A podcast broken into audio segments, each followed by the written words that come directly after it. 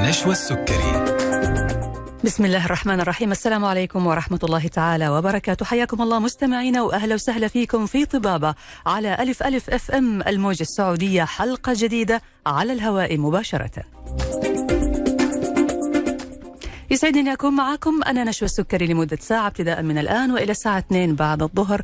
وحوار طبي مباشر مع ضيف مميز من ضيوفنا اللي دائما بيكونوا معنا وبيشرفونا في برنامجنا طبابة ونستفيد من معلوماتهم الكثير والكثير. طبعا إذا حابين تسمعونا أعزائي المستمعين بإمكانكم الاستماع إلينا من خلال الراديو على الموجة إف إم من جدة الموجة 101 الرياض 94 الدمام 107.5 مكة المكرمة 102.5 ومن المدينة المنورة 104.5 إذا حابين تسمعونا كمان تقدروا تسمعونا من خلال موقعنا على الإنترنت www.alifalifm.com أو من خلال تحميل تطبيق ألف ألف أف أم والاستماع إلى البث مباشرة عزيزي المستمع هل تعلم ما هي المضاعفات التي يمكن أن يؤدي إليها مرض السكري إذا لم يتم التحكم به؟ تؤدي الإصابة بالسكري إلى العديد من المشاكل الصحية ومنها القدم السكري فما هي أعراض القدم السكري؟ ما هي مضاعفاته؟ ما هي عدم علاجه؟ كيف يمكن الوقاية من القدم السكرية؟ هذه الأسئلة وغيرها سنطرحها على ضيف حلقتنا اليوم الدكتور عبد العزيز أكبر كيماوي استشاري جراحة القدم والكاحل والقدم السكرية بمستشفى الدكتور سليمان فقيه في جدة. نرحب بأسئلتكم وباتصالاتكم أعزائي المستمعين على هاتف البرنامج 012 61 61 100 أو على واتس البرنامج 055 66 89 01 دكتور عبد العزيز أهلا وسهلا فيك في برنامجنا طبابة حياك الله. الله يحييك دكتورة وشرف كبير لي أن أكون معكم في هذا البرنامج هذا اليوم.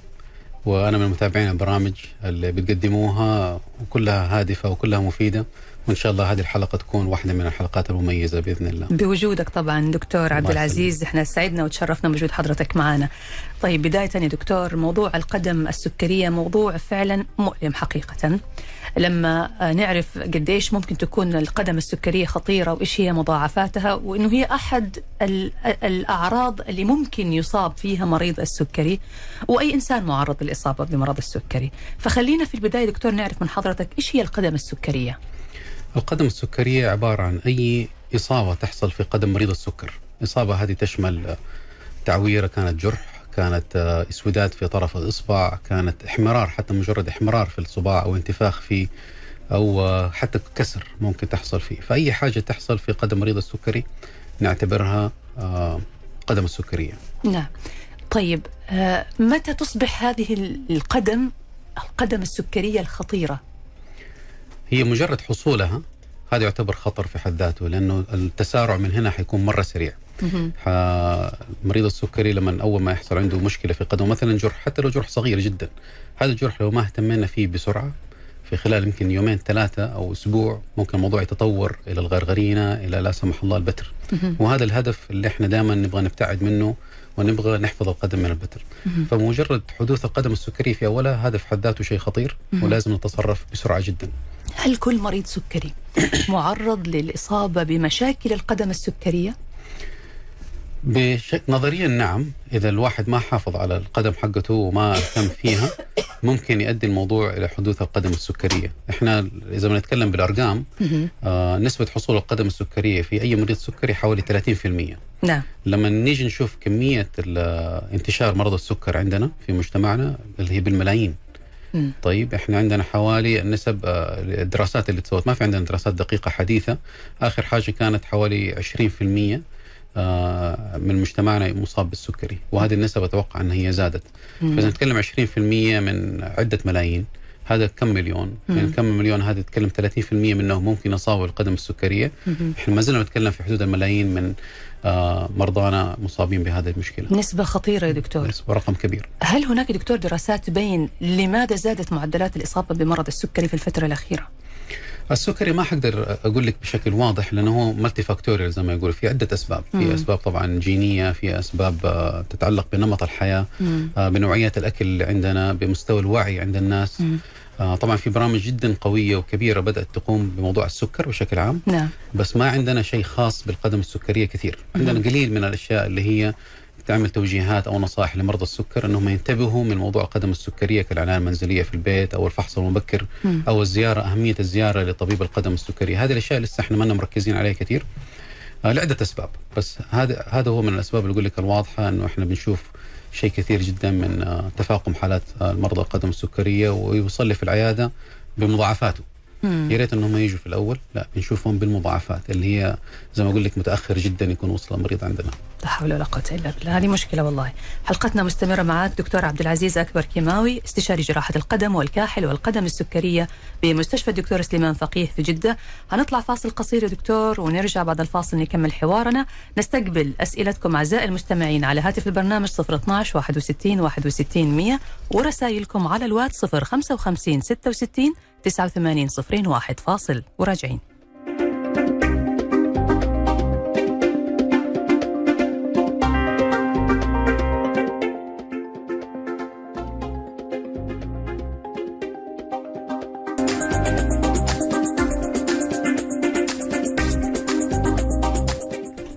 حياكم الله من جديد مستمعينا الأعزاء وأهلا وسهلا فيكم مرة ثانية في طبابة على ألف ألف أف إم مع ضيف حلقتنا الدكتور عبد العزيز أكبر كيماوي استشاري جراحة القدم والكاحل والقدم السكرية بمستشفى الدكتور سليمان فقيه في جدة. موضوع حلقتنا اليوم عن القدم السكرية أسبابها وأعراضها ومضاعفاتها وكيف يمكن علاجها أو كيف يمكن الوقاية منها. طبعا هذه الأسئلة بنطرحها على ضيف حلقتنا اليوم وبنستقبل كمان أسئلتكم من خلال الواتس 055 66 89 صفرين واحد. أرحب مرة ثانية بضيفي الدكتور عبد العزيز كيماوي ونواصل معك دكتور حوارنا. طبعا إحنا تكلمنا في الجزء الأول من الحلقة عن إيش هي القدم السكرية وإيش آه اللي بيخليها تحصل.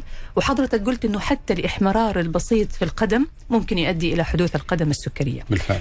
لكن دكتور السؤال هل الشخص اللي محافظ على أخذ أدويته أدوية السكري طبعا ومحافظ على مستوى السكري في الدم هل ممكن يكون معرض برضو كمان للإصابة بالقدم السكرية؟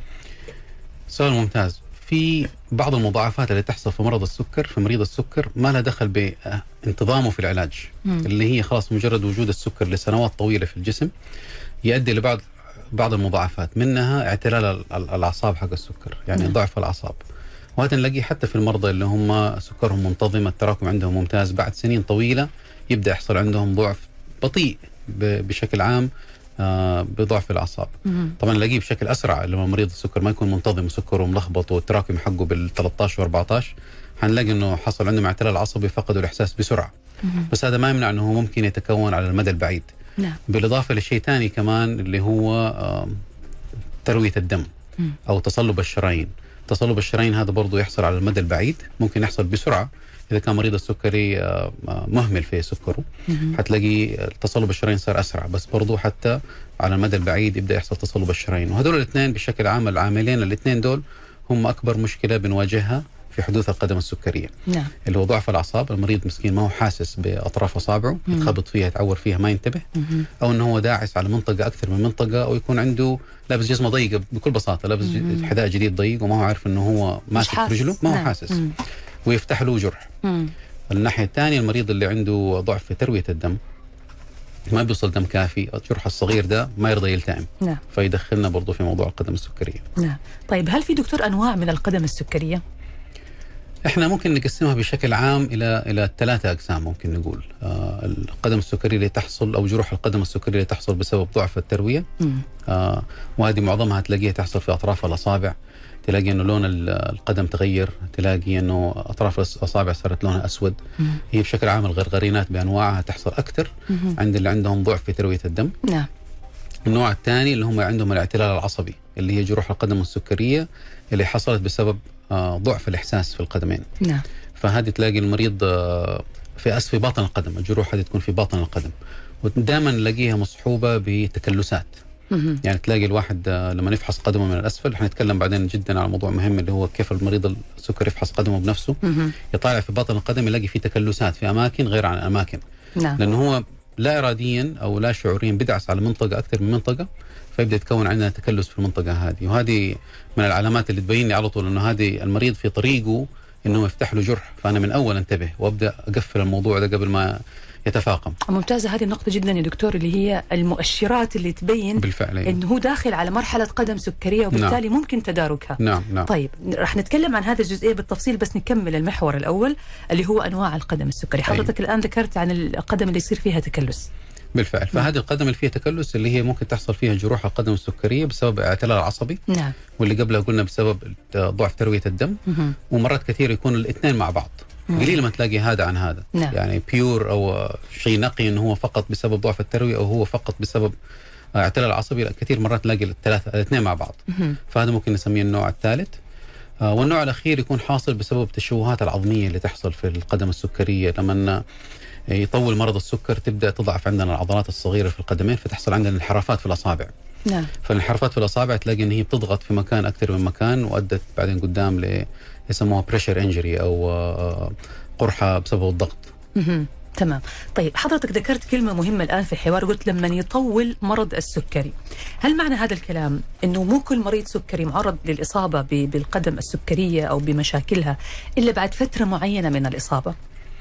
بالفعل آه، صعب إنك تلاقي واحد تم تشخيصه السنة اللي فاتت بالسكري مم. واليوم جاي عنده قرحة في قدمه. هذا المريض يكون بشكل عام أنا أعرف إنه هو يا إنه التشخيص حقه جاء متأخر كان عنده سكر مرة من زمان. نعم. ودحين انتبه له وعرف إنه هذا تشخص أو إنه هو كان السكر عنده مرة غير منتظم.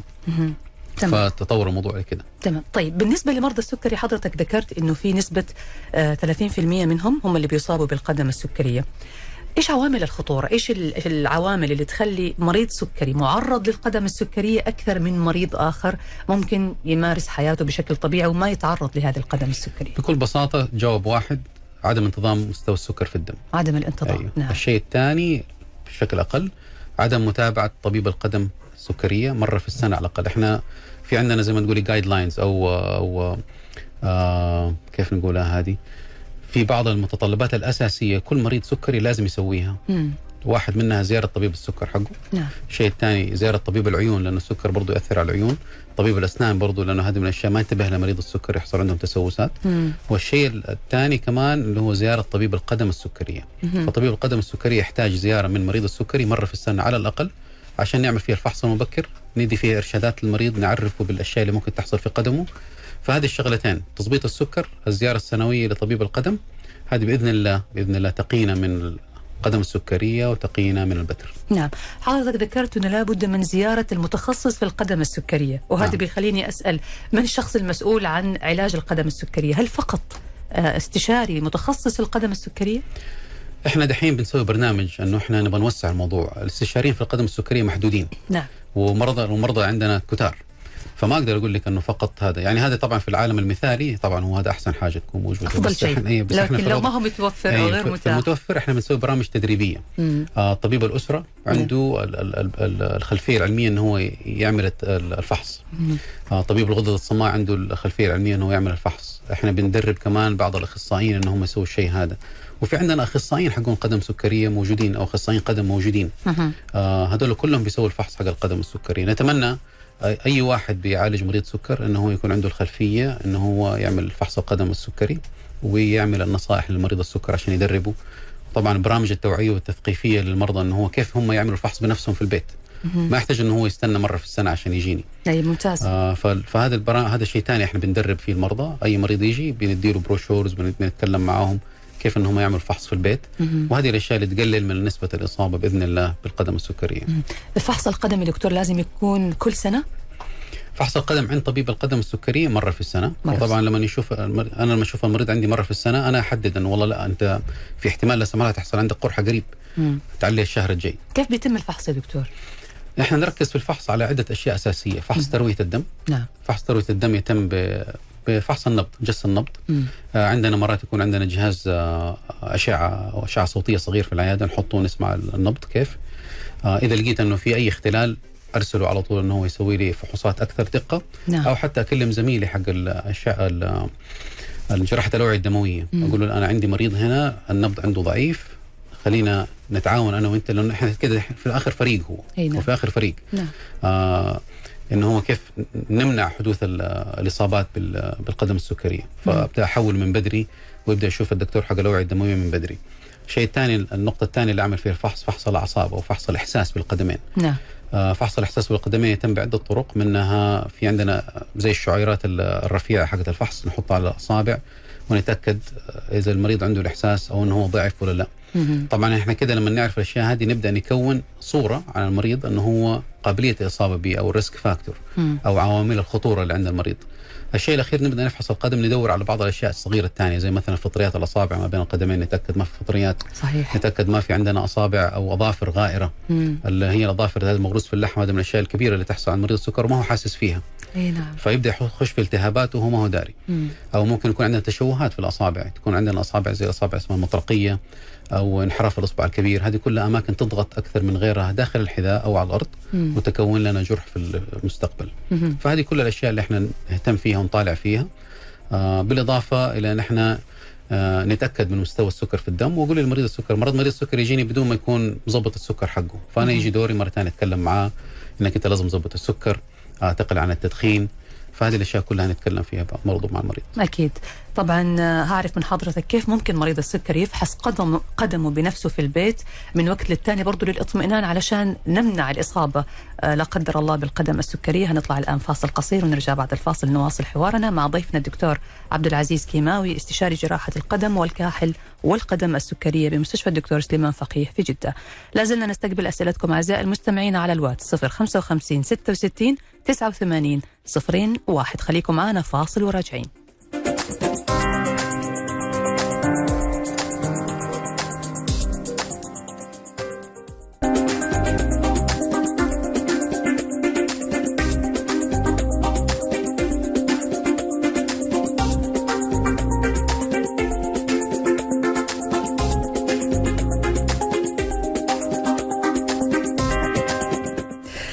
حياكم الله من جديد مستمعينا الأعزاء وأهلا وسهلا فيكم مرة ثانية في طبابة على ألف ألف أف أم مع ضيف حلقتنا الدكتور عبد العزيز كيماوي استشاري جراحة القدم والكاحل والقدم السكرية بمستشفى الدكتور سليمان فقيه في جدة. موضوعنا اليوم عن القدم السكرية وهي مشكلة قد يعاني منها 30% من الأشخاص المصابين بمرض السكري. تكلمنا اليوم عن إيش هي هذه القدم ليش ممكن تحصل المضاعفات اللي ممكن يتعرض لها الشخص الذي يصاب بالقدم السكرية وطرق أيضا الفحص والآن نتحدث عن آه، طرق العلاج. أحييك مرة ثانية دكتور عبد العزيز واهلا وسهلا فيك ونواصل معك حوارنا في حلقتنا اليوم.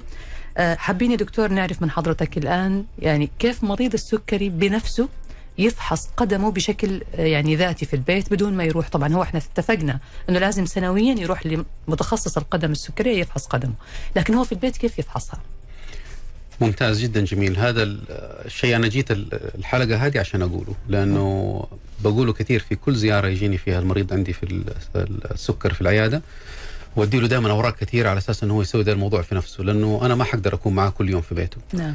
والقدم السكرية ممكن تحصل في يوم وليلة. مهم. والمريض لو تأخر يومين ثلاثة ممكن يتفاقم مع الموضوع. فجزء كبير من العلاج في بين يدين المريض. نعم. إنه هو كيف يهتم بقدمه في البيت. فنبدأ بسم الله. أول حاجة الفحص. أنا أفضل يتم يوميا. المريض السكر مريض السكري يكون عنده عادة إنه هو يفحص قدمه كل يوم قبل النوم. يوميا. يوميا. مم. آه خصوصا إذا كنا واصلين مراحل متأخرة. إذا جاني في العيادة قلت له ترى عندك عوامل خطورة عالية الإحساس ضعيف الدم ما هو واصل في رجلك فأنت لازم تكون مرة منتبه. نعم. فهذول مرة منتبهين إيش يسووا؟ يفحص قدمه مرة في اليوم. مم. إذا هو ما يقدر يكون أحد من عائلته يفحص له هي. للأسف آه، إخواننا مرضى السكر في بعضهم يكون عندهم مثلا يعانوا من الوزن الزايد مم. أو يعاني من ضعف النظر. فمسكين ما يقدر لا يوصل لرجله ولا يقدر يشوفها. طيب فهنا يجي دور الأهل ودور الأهل مرة كبير في موضوع الفحص المنزلي لل- للسكري. نعم. طيب فلما نطالع في القدم نمسك القدم نطالع فيه من جميع النواحي. نطالع على الأظافر نطالع ما بين الأصابع نطالع على سطح القدم نطالع على القدم من الأسفل وما ننسى ابدا آه، المنطقة اللي هي ما وراء الكعب أو أو وراء العقب. لأنه هذه المنطقة تحصل فيها آه، مشاكل القدم السكرية حقت ال- الضغط. لأن مريض السكري إذا ما بيمشي كثير وقاعد مسدوح في السرير معظم يومه مم. يبدأ يخش في قرحات فراش تبدأ نعم. تحصل في مؤخرة ال- القدم أو باط أو خلف القدم مم. طيب فإحنا نمسك القدم بالنظر نطالع فيها من كل النواحي ندور إذا في عندنا أي تغيرات التغيرات هذه تشمل أنه لقينا أنه في إحمرار مهم. عندي إحمرار في أي منطقة في الجسم في القدم أو ارتفاع في درجة الحرارة طيب هذه كلها مؤشرات أنه في عندي التهاب حاصل هل في عندي منطقة فيها خشونة في الجلد لأنه خشونة في الجلد في باطن القدم هذا مؤشر انه في ممكن يحصل لي جرح فيها في المستقبل. فإذا عندي خشونة في هذا المكان لازم انتبه لها وأعرف ليش بتحصل خشونة في هذا المكان بالذات. ما يكون في عندي قطع أو شق في الجلد. لو في أي جرح في أي مكان هذا من العوامل اللي بقول لك تعالي ثاني يوم تعالي العيادة. لا تستنى إنك تع- تعمل موعد لا ثاني يوم. تيجي انتظار وتشوف الدكتور لأنه الجرح هذا الصغير في خلال عدة فترات بسيطة السكر مو مضبوط ما في دم واصل ممكن يلتهب. لما يلتهب إحنا بنتكلم دحين على مضادات حيوية ممكن نتكلم على عمليات ممكن نتكلم على تنويم. فالفحص المنزلي زي كده يتم بمجرد النظر. ما نعم. يحتاج إنه المريض يكون عنده أي حاجة خاصة فيه. آه، المرضى اللي هم مساكين ما عندهم آه، الدعم العائلي آه، ممكن إحنا نقول لهم يجيبوا لهم مرايات صغيرة. المراية الصغيرة هذه يحطها مثلا على الأرض ويحط رجله من فوقها عشان يقدر يشوف باطن قدمه. نعم. لما يجي يستحمى مثلا مريض يكون مثلا عاده عنده إنه هو ينشف ما بين أقدامه. ما بين اصابعه سوري مم. لأنه المنطقة هذه ما بين الأصابع هذه المنطقة اللي تحبها الفطريات. مم. خصوصا إحنا بنتكلم إحنا في جدة هنا عندنا الجو رطب أي نعم. رطوبة عالية. ومنطقة الأصابع ما بين الأصابع هذه المناطق الضيقه اللي هي الأصابع لاصقه في بعض. إذا خصوصا الرجل كده مليانة حبتين فتلاقي الأصابع كده كتاكيت لاصقين في بعض مم. فيبدأ يتربى بينهم فطريات. تنحبس الرطوبة تربى فيه فطريات. فننصح المريض إنه أنت دائما تنشف ما بين أصابعك وتفحص ما بين أصابعك دائما تتأكد ما في فطريات. ممتاز. طيب حضرتك ذكرت برضو نقطة مهمة وهي أنه الحذاء ممكن يكون ضيق. الحذاء ممكن يكون سبب رئيسي في إصابة المريض بالقدم السكرية. وهذا يخلينا نسأل عن أهمية ارتداء الأحذية المناسبة لمريض السكري. بالفعل. جزء كبير من العناية المنزلية لمريض السكر بقدمه إنه هو يتأكد إيش نوع الحذاء اللي بيلبسه. نعم. ويفحص حذاءه بنفسه. مم. مرات كثير يجي المريض آه، وحصلت يعني بشوفها للأسف يجي المريض عنده جرح في رجله اطالع الله يكرمك في الحذاء حقه الاقي فيه مسمار في الحذاء. يا ساتر. وهو كل مره بيحط رجله ويخرجها وما هو داري إنه في مسمار في الحذاء. ما يحس فيه أصلا. ما هو حاسس فيه. مم. وما هو شايفه. مسمار داخل من الحذاء من الأسفل وهو ما هو داري. مم. فأول حاجة نسويها نقول له الحذاء لازم يكون كويس. حذاء السكري يكون حذاء خاص. في عندنا أماكن كثيرة في جدة وفي أماكن كويسة آه، بدأت تيجي تظهر في في الصف- في السوق قريب ان هم يفصلوا الحذاء. ويفصلوا النعل اللي يتحط داخل الحذاء مم. لأنه إحنا إذا ما آه، اهتمينا بمناطق الضغط الزايد هذه اللي في القدم ممكن تفتح لنا جرح في المستقبل فتلاقيني أنا كثير ما أحول مريضي إلى المحلات المتخصصة هذه على أساس إنه هم يوقف على جهاز خاص آه، زي سكانر. آه، ويفحص قدمه من من الأسفل ويشوف الأماكن اللي فيها ضغط أكثر من غيرها فيفصل له النعل اللي يعمل إعادة توزيع الضغط. نعم. هذا بالإضافة إنه يوفر له حذاء السكري أو الصنادل حقت السكري تلبس في البيت. وحذاء السكري أو صندل السكري ما هو حذاء خارق أو شيء مرة غريب. مم. وما هو شكله بشع زي زمان كيف كان. بالعكس حذاء يعني يتلبس ما حد يعرف إنه هذا حذاء سكري. هو فيه الخصائص كلها من الداخل. يكون واسع مم. يكون السطح حقه قابل للتمدد. لأنه مريض السكر دحين أقول لك لما مريض السكر يروح يشتري حذاء مثلا راح السوق. مم. فهو إحساس عنده ضعيف. أنا بالنسبة لي لما أروح أشتري حذاء أبغى حذاء يكون ماسك في رجلي على مقاسي. نعم.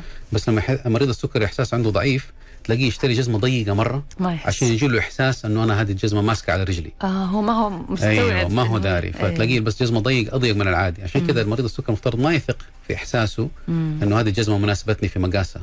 لا أحسن تروح تأخذها عند مكان متخصص في الأحذية. هم يأخذوا لك المقاس وهم يقولوا لك هذا المقاس المناسب لقدمك. طبعا لما يحصل عندنا انتفاخات نبغى مكان في في الحذاء إنه هو يستوعب الانتفاخ هذا. مم. إذا عندنا انحرافات أحتاج إنه يكون عندي مكان مخصص في الحذاء يستوعب الانحراف هذا. أو تكون الفرشة أو الدعسه الطبية في الداخل تقوم شوية من الانحراف هذا الموجود مم. على أساس إن هي تمنع حدوث تقرحات فيه. حضرتك برضو نبهتنا لنقطة مهمة جدا مع مريض السكري تحديدا هي الدعم العائلي. كونه ما هو حاسس في رجله ممكن يروح يشتري حذاء يجيب الحذاء ضيق أكثر من اللازم. بعض الأماكن مثلا ممكن يكون فيها مشكلة وهو ما يشعر أنه فيها مشكلة. فهنا يعني أنا حابة برضو أسمع من حضرتك كلمة توجهها لعائلة مريض السكري وقديش الدعم العائلي مهم في حالته. الدعم العائلي هذول المر... مر... يعني أكثر ناس أنا أهتم فيهم لما يجيني مريض السكر يمكن بقدر اهتمام بالمريض أهتم بالشخص اللي جاي معه. نعم. الشخص اللي جاي معاه هو الجندي المجهول هو اللي قاعد ورا الستار وهو أكثر واحد بيتعب نعم. أكثر من المريض نفسه. مم. لأنه هو شايل هم المريض. آه هو اللي بيوديه مشاوير وهو بيلفلف بيه على الدكاترة. خصوصا لما يكون مريض السكر مسكين كبير في السن وما يقدر يفتكر كل الأدوية اللي بياخذها فتلاقي آه، قريبه أو قريبته وزوجته وابنه وابنه هذول هم اللي شايلين الحمل كله. هم اللي لازم أفهمهم هم الأدوية اللي لازم تتاخذ. إيش الخطوات القادمة لازم يعملها. آه فين المحلات يروح يوديه عشان يجيب فيه القدم. نعم. العناية المنزلية تلاقيه هي على عاتق وتقع على عاتق المصاحب للمريض. مم. فهذول الجنود المجهولين أول شيء أقول لهم شكرا على اللي أنتم بتسووه لأنه دوركم مرة كبير ومريض السكري ما أتوقع إنه هو وال survive إنه هو يقدر يعدي المرحلة هذه. خصوصا إذا حصلت عنده القدم السكري بدون الدعم حق الأسرة. نعم. ف والحمد لله هذا الشيء جدا جميل هنا عندنا في مجتمعنا ما كنا نشوفه برا آه إنه المريض دائما يجي مع أحد من الأسرة ما يجي المريض لحاله الحمد لله فهذا يريحني كثير خصوصا لما ألاقي المصاحب المريض بيسأل مم. بيسأل وبيستفسر ويعرف هو مهتم بالحالة يمكن أكثر من المريض بالفعل نفسه. بالفعل نعم. جميل. خصوصا نحن مريض السكر مرات يوصل هذه النقطة كمان يتعب مم. يزهق. مرض السكر مرض مزمن مم. وفي له عدة عوامل. تخيل المريض يبغى أنا بصلح سكري ولا بصلح ضغطي ولا القلب ولا الكلى ولا بمسك الموضوع من أي ناحية يتعب المريض. مم. فيوصل لحاجة يسموها الفتيق أو الإرهاق. نعم. فيبدأ يبطل يأخذ الأدوية حقته. مين اللي يعاني؟ قريبه. قريبه. طيب هذا برضه هيقودنا لسؤال مهم جدا يا دكتور. إذا لم يتم علاج القدم السكرية إيش مضاعفاتها؟ القدم السكرية إذا ما تعالجت في فترة سريعة تتفاقم وتتضاعف المشكلة ونخش في مضاعفات مم. ليش بتكلم في مضاعفات لأنه أنا بتكلم على منطقة الإحساس فيها ضعيف والدم فيها واصل قليل مم. فالبكتيريا إذا كانت في بكتيريا حتعيش وحتنتشر نعم. إذا حصل في عندي غرغرينة مثلا الغرغرينه طبعا أنواع بس أكثر حاجة بنشوفها الغرغرينة اللي هي تحصل بسبب الالتهاب هذا يسموه الغرغرينة الغازية أو الغرغرينة الرطبة نعم. طيب هذه اللي سريعة وخطيرة وهذه المريض أول ما أشوفه في العيادة تلاقي ال ال كل العوامل الخطر ضربت. تلاقينا رفعت السماعة وعلى طول تليفونات تكلم الطوارئ مريض الحين الآن جايكم تنويم الآن. أكلم الدكتور اللي في اللي في القسم مناوب فوق. جايكم المريض الفلاني. أكلم غرفة العمليات. على طول الموضوع تلاقيه صار سريع. مم. حتى المريض يستغرب يقول إيش بك أنت مستعجل؟ مم. أقول له لأنه أنا لو سبتك اليوم بكرة أنت حتصير شيء ثاني يا ساتر. طيب مم. فالتسارع والعلاج السريع جدا مهم. مم. إحنا شغالين على في المركز عندنا على زي ما تقولي آه، خطة طوارئ لما يجينا مريض عنده سكري مم. وعنده جرح في قدمه وعنده بدايات غرغرينة مثلا أو أو التهاب مم. هذا المريض ما يتساب ما أقول له روح سوي فحوصات وتعلي العيادة الجيد على طول هذا على طول تنويم ونبدأ نتكلم. لدرجة المريض مرات يستغرب يقول أنت إيش بك مستعجل؟ هو ما هو مدرك خطورة المشكلة بالفعل, بالفعل. طيب متى يا دكتور يعني لا قدر الله طبعا بيتم اللجوء إلى البتر؟ البتر مرات وهذا الشيء أنا مضطر أقوله مرات يكون رحمة ويكون أحسن إنه يتعامل مم. والطبيب الشاطر اللي يقول للمريض الآن وقت البتر مم. بس لازم يكون شاطر أول لازم يكون متخصص وعارف إنه الآن هو البتر نعم. اللي يخلي المريض يعاني إنه هو يروح عند مكان والدكتور يمكن ما يكون متخصص ويقول له والله البتر هو أسهل حاجة أكثر شيء أنا أعرف أسويه خليني نبتر فتلاقي المريض يقول لا خليني أروح عند دكتور ثاني وثالث ورابع. الين في الآخر بالفعل يكون ما له حل إلا هو البتر. مم. بس في الأول لا البتر هذا آخر شيء نلجأ له وهذا أقل حاجة أنا أسويها. دائما إذا قدرنا نوصل لمرحلة الفحص المنزلي وقدرنا نعمل الزيارات المبكرة والفحص المبكر البتر هذا حيكون جدا شيء بعيد إحنا بنتكلم فيه. متى نلجأ له؟ لما نوصل مرحلة اليأس. مرحلة اليأس في القدم لما يكون عندي الصباع صار لونه أسود. وتعفن. وخلاص آه، ما ما شيء يقدر يرجعه للحياة إلا يوم القيامة. لا إله إلا ما دام شيء مات في الجسم وهذا المريض لازم يكون مستوعب لأنه في بيجوا مرضى للأسف يكون الصباع خلاص أسود وميت وأقول له هذا الصباع ما له حل إلا إنه هو ينشال. أنا حتى كلمة بتر ما أحب أقولها لأن كلمة تخوف. هي كلمة صعبة بس إحنا ف... مضطرين ناخذ الموضوع من بالفعل. كل يعني بالفعل. النواحي فنضطر نزيل الإصبع هذا. حتى مم. ما أقول كلمة بتر نضطر نزيل الصباع. إزالة الإصبع. فنبغى نزيل الصباع. فيقول لي ليش ما في حل ثاني أقول له في حلول ثانية أول بس دحين الصباع مهم مم. بس القدم أهم. نعم. القدم مهمة بس الساق أهم. نعم. الساق مهمة بس حياتك أهم. حياتك نفسها أهم. عرفت كيف؟ نعم. فأنا أبدأ دائما بأقل الضرر. مضطر إني أشيل الصباع؟ خلاص مضطر إني أشيل الصباع. جميل. حلقتنا مستمرة معك دكتور عبد العزيز. هنعرف من حضرتك بعد الفاصل كيف يتعايش مريض قدم السكري علشان نقلل أو نمنع المضاعفات اللي حضرتك ذكرتها وبالتالي ممكن إنه يواصل حياته بشكل طبيعي. طبعا حلقتنا مستمرة معكم أعزائي المستمعين ولا زلنا نستقبل أسئلتكم على واتس البرنامج 055 66 89 صفرين واحد. خليكم معنا فاصل وراجعين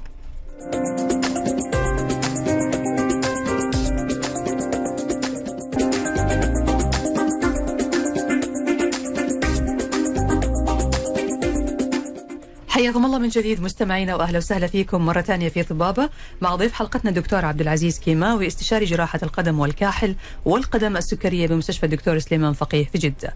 موضوعنا اليوم عن القدم السكرية وطبعا موضوع جدا مهم لكل شخص آه، مريض بالسكري أو لكل عائلة عندها مريض بمرض السكري. نواصل حوارنا معك دكتور وأيضا نواصل استقبال الأسئلة على واتس البرنامج 055 66 89 صفرين واحد.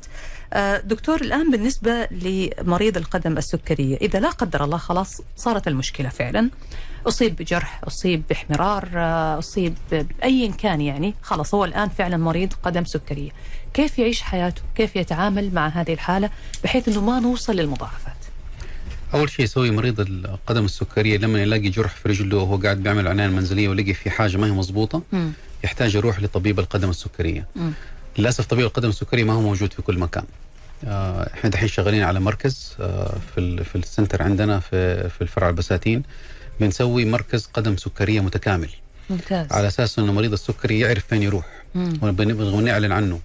إنه لما تحصل عندك مشكلة في قدمك تعرف فين تيجي. نعم. لأنه هذا أول سؤال المريض يفكر فين أروح؟ فين أروح أروح؟ الطوارئ مم. أروح عند عياده الدكتور السكر.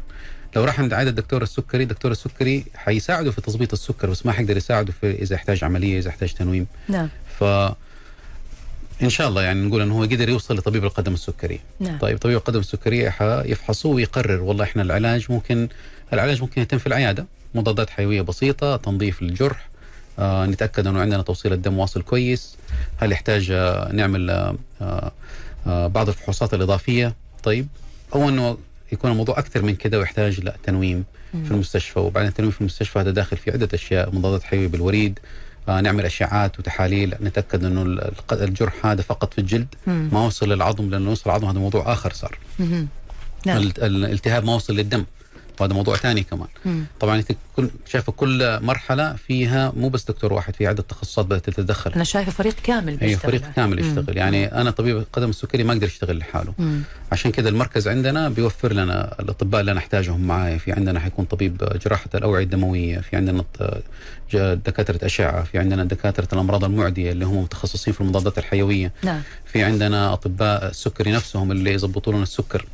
لأنه المريض السكري يدخل في قدم السكري غالبا حيلاقي في عدة أشياء ثانية ما هي مضبوطة. احتمال كبير السكر حقه مرتفع ما هو مضبوط. الضغط حقه يمكن ما هو مضبوط. وهذه الأشياء تيجي كلها مع بعض. نعم. للأسف آه، يجي مريض السكر عنده عدة أشياء ثانية فنحتاج طبيب الباطنية كمان يساعدنا. ففي عندنا فريق متكامل سواء كمان من ناحية الأطباء من ناحية الأخصائيين. الأخصائيين طبعا عندنا الأخصائيين العلاج الطبيعي نحتاجهم. إذا حصل الموضوع في له لا سمح الله عملية وادت البتر ولا ولا عملية والمريض مفترض ما يمشي على رجله نحتاج أخصائيين العلاج الطبيعي. عشان يساعده. أخصائيين التغذية. كل كل الفريق هذا متكامل إحنا بنوفرهم. عشان المريض لما يحصل عنده جرح يعرف إيش يسوي فين يروح يكون عنده مركز خلاص جاهز. أنا أروح هناك ما أحتاج الفلف كثير. اللي بيحصل حاليا المريض تحصل له قدم السكرية بيروح على مثلا مستوصف ومن هناك ممكن يحولوه على المستشفى يروح المستشفى ما يكون في طبيب متخصص في القدم السكرية آه ويبدأ يدخل المريض في عدة أشياء ممكن يتم الاستعجال في عملية البتر مثلا. آه أو ممكن المريض يسمع أنه كلام ما يعجبه غير مقنع فيفقد ثقته في المكان فيبدأ يلف على مستشفيات ثانية. فاعتقد ف... هذا أكبر خطأ بيقع فيه مريض السكري. ما أقدر أقول لك أنه هو خطأ. مريض السكري هو اللي سوى فيه هذا الواقع اللي هو مضطر إنه هو يلجأ فيه. مم. لأنه هو مريض السكري. لو عارف فين المكان ما كان حيخطأ هذا الخطأ. نعم. بس إحنا دورنا كده إنه إحنا نقلل من هذا الشيء اللي بيحصل أو الواقع هذا اللي بيعيشه مريض السكري. إنه هو بيلف ويضطر يلف بين الأقسام بين المستشفيات بين الأماكن. يدور على العلاج المناسب. تمام. طيب أنا هاخذ الآن بعض الأسئلة اللي جاتنا دكتور. يعني آه، عشان برضو المستمعين ما يزعلوا في سؤال مهم يقول آه، الوالد الله يحفظه عمره 98 عام عنده السكري جته غرغرينة آه، تم استئصال أصابع الرجل ثم القدم ثم تم استئصال الساق إلى ما قبل الركبة ثم انتقلت هذه المشكلة إلى الرجل الثانية. السؤال هنا كيف انتقلت إلى الرجل الثانية؟ هل هذا بسبب مشكلة من المريض نفسه أم بسبب آه، مشكلة في العلاج اللي تلقاه؟ وحابب يعرف كيف ممكن يحافظ هل ممكن أنه يعني هناك سبب أو إمكانية لمنع البتر في القدم الثانية كما صار في القدم الأولى؟ أول شيء جاوبك على الشق الأول من السؤال. ما أقدر أقول لك إنه في خطأ تم من أي طرف من الأطراف. إلا الواحد لازم يعمل دراسة واضحة قبل ما نتكلم ونقول نلقي اللوم على شخص ما. بس السيناريو اللي كثير يحصل إنه أول حاجة إيش العوامل اللي خلت البتر يتم من الأساس؟ هل تم نعم. التحكم فيها؟ هل مثلا مريض سكره ما كان مظبوط وظبطه وبرضه اضطرينا نحصل ده الشيء؟ هل المريض مدخن؟ هل وقف أقلع عن التدخين ولا لا؟ هل المريض كان عنده آه، آه، التهابات عظمية في الداخل وما انتبهنا لها من أول مرة؟ فسوينا العملية الأولى وما انتبهنا إنه في التهاب باقي ما تشال. هل كان القرار الأصوب في أول مرة إنه يتم البتر من مستوى أعلى؟ بدل ما يتسوى شوية تحت بعد نطلع فوق بعد نطلع فوق. يمكن كان مفترض من الأول المريض يبدأ من على طول من فوق من عند تحت الركبة من فوق الركبة. وهذا الشيء إحنا قرارات نتخذها مرات. نعم. آه ونضطر نتخذها. وقرار هذا اللي نتخذه حق البتر أنا ما أقوم فيه لحالي. مم. أنا دائما نسوي نسوي نسوي اجتماع بين عدة تخصصات معينة وناخذ القرار كلنا سوا مع المريض وأهل المريض. مهم. فما أقدر ألوم المريض أو آه، الطبيب إنه هم اللي حصل مع المريض. نعم. طيب في سؤال كمان يا دكتور يقول السلام عليكم أنا مريض سكري. آه، حابب أعرف من الدكتور هل أنا معرض للإصابة بالقدم السكري؟ آه، إحنا قلنا إنه أي مريض سكر ممكن يحصل له القدم السكرية إذا ما اهتم في سكره. مم. إذا ما إذا كان مثلا مدخن ما أقلع عن التدخين. آه، العوامل الأخرى اللي تؤدي للقدم السكرية تكلمنا عنها في أول الحلقة ما تمت الاهتمام فيها زي العناية المنزلية ال- زيارة الطبيب مرة في السنة. على أساس إنه هو يقول للمريض إيش اللي ممكن يحصل معه. بس نظريا إيوه إحنا زي ما قلنا إنه في يمكن 30% من ال- أي مصاب بالسكر ممكن يخش في القدم السكرية. مهم. تمام. طيب سؤال ثاني دكتور يقول هل أنا مريض سكري؟ قبل ثلاث شهور تقريبا في شوال فحصت الدم التراكمي وكان عندي 7.8 من عشرة. سويت diet وجالس آه، جلوكوفاج XR 750 حبتين في اليوم صباح ومساء لمدة شهر. وبعدها الدكتور غير لي إلى دواء آخر اللي هو الجليبتميت 50 على 850 حبتين في اليوم برضو. يوم الخميس يقول فحصت ثاني في هذا الشهر صار التراكمي عندي 6 و6 من عشرة. هو يبدو خايف من الإصابة برضو بالقدم السكري. آه هو بيسأل أنا شايف في الأول إنه هل أنا مصاب بالسكر؟ طبعا هذا هذا الجواب أنا ما أقدر أجاوب عليه. أنا أسيبه لزميلي المتخصص في طب الغ- الغدد الصماء والسكر أو طب الأسرة. نعم. هذول اللي يقولوا بس أنا أول شيء أهنئك أقول لك ممتاز إنك أنت كنت سبعة وصلت ستة هذا شيء كويس. آه بس هل عندك سكري ولا أنا ما أقدر أجاوبك. بس بالغالب التراكم لما يزيد فوق الأرقام الطبيعية اللي هي تقريبا خمسة ستة تقريبا ال maximum هذا معناته إنه السكر مو مضبوط في الجسم. آه العلاج اللي هو كان ذكره هذه العلاجات اللي جوا لها أطباء ال- الغدد الصماء والسكري بخبرتهم أفضل مننا إحنا. إحنا أنا بالنسبة لي جراح قدم سكرية. مم. ف وأحترم تخصصي وحدوده وأحترم تخصص زميلي وحدوده. نعم. فمريض هذا لو جاني في العيادة وكثير ما نسال السؤال هذا أقول له بكل بساطة الغرفة اللي جنبي على طول. زميلي الدكتور فلان هو المتخصص سوا؟ المسؤول دحين ندخل سوا وأعرفك عليه ويتكلم معك بالتفصيل ويجاوبك إن شاء الله الإجابة الوافية. واضح إنه هذه طبعا إصابة يعني مبكرة أو جديدة وبالتالي بالنسبة للقدم السكري يمكن ما هيدخل لسه في مضاعفاته لكن حضرتك تنصح إنه يفحص قدمه من وقت إلى آخر هو أنا حاخده لما هو جاني أول أنا حاخده على طبيبي آه، زميلي حق ال- الطب الطب يثبت الأول بالضبط. نعم ولو راح هو عند طبيب ال- ال- الغدد الصماء والسكر واكتشف بالفعل عنده سكر هو حيقول له طبيب ابغاك تروح تشوف الدكتور عبد العزيز مرة في السنة على الأقل روح سوي زيارة معاه عشان تتكلم معاه على موضوع المنع منع الاصابه بالقدم السكرية إن شاء الله.